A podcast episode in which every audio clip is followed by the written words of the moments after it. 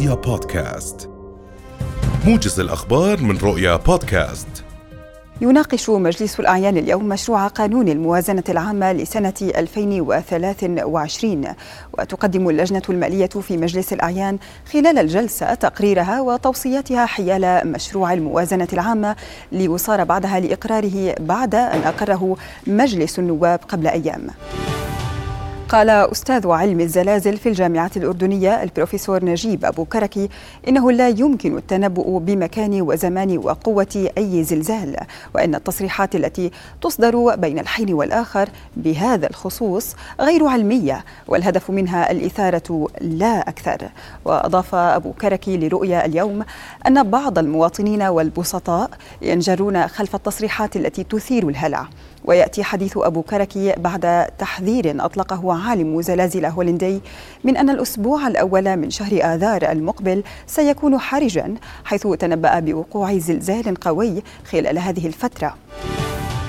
أعلنت وزارة الخارجية وشؤون المغتربين أن الهيئة الخيرية الأردنية الهاشمية سيرت قافلة مساعدات برية مكونة من سبع شاحنات محملة بمستلزمات إغاثية وطبية لإيصالها للمتضررين من الزلازل في سوريا.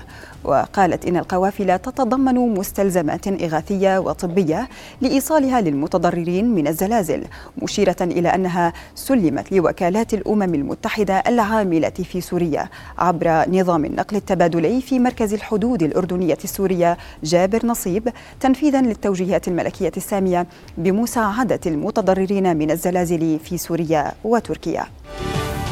مددت وزارة التخطيط والتعاون الدولي العمل بخطة الاستجابة الأردنية للأزمة السورية الحالية لعام ألفين وثلاثة وعشرين وفق الاحتياجات والأولويات الواردة بالخطة السابقة. الوزارة توافقت مع الوزارات والمؤسسات الحكومية والجهات المانحة والمنظمات الأممية على منهجية جديدة خلال العام الحالي لإعداد خطة الاستجابة للأعوام ألفين وأربعة وعشرين إلى ألفين وستة وعشرين، وبيّنت الوزارة أنه سيتم التركيز على الاحتياجات الأساسية والتدخلات ذات الأثر الملموس على اللاجئين السوريين والمجتمعات المستضيفة. تحاصر سلطات الاحتلال الإسرائيلي مدينة أريحة وتمنع الفلسطينيين من الحركة باتجاه معبر الكرامة الحدودي أمام المغادرين والقادمين بعد يوم على عملية أريحة. وبحسب مراسل رؤيا، احتشدت قوات الاحتلال عند مفترق البحر الميت جنوب أريحة وسط تواجد مركبات إسعاف إسرائيلية، ونصبت حاجزا عسكريا في المكان. وكان جيش الاحتلال الإسرائيلي قد أعلن مقتل مستوطن بعد عملية إطلاق نار قرب مدينة أريحة.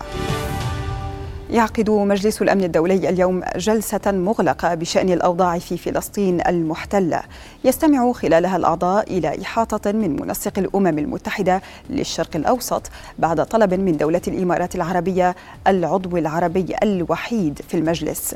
وكان مجلس الأمن قد عقد الأسبوع الماضي جلسته الشهرية التي أصدر خلالها بيانا رئاسيا بشأن الاستيطان، فيما عقد الشهر الماضي أكثر من جلسة إحداها كانت طارئة بسبب اقتحام الوزير الإسرائيلي المتطرف إتمار بنكفير للمسجد الأقصى المبارك.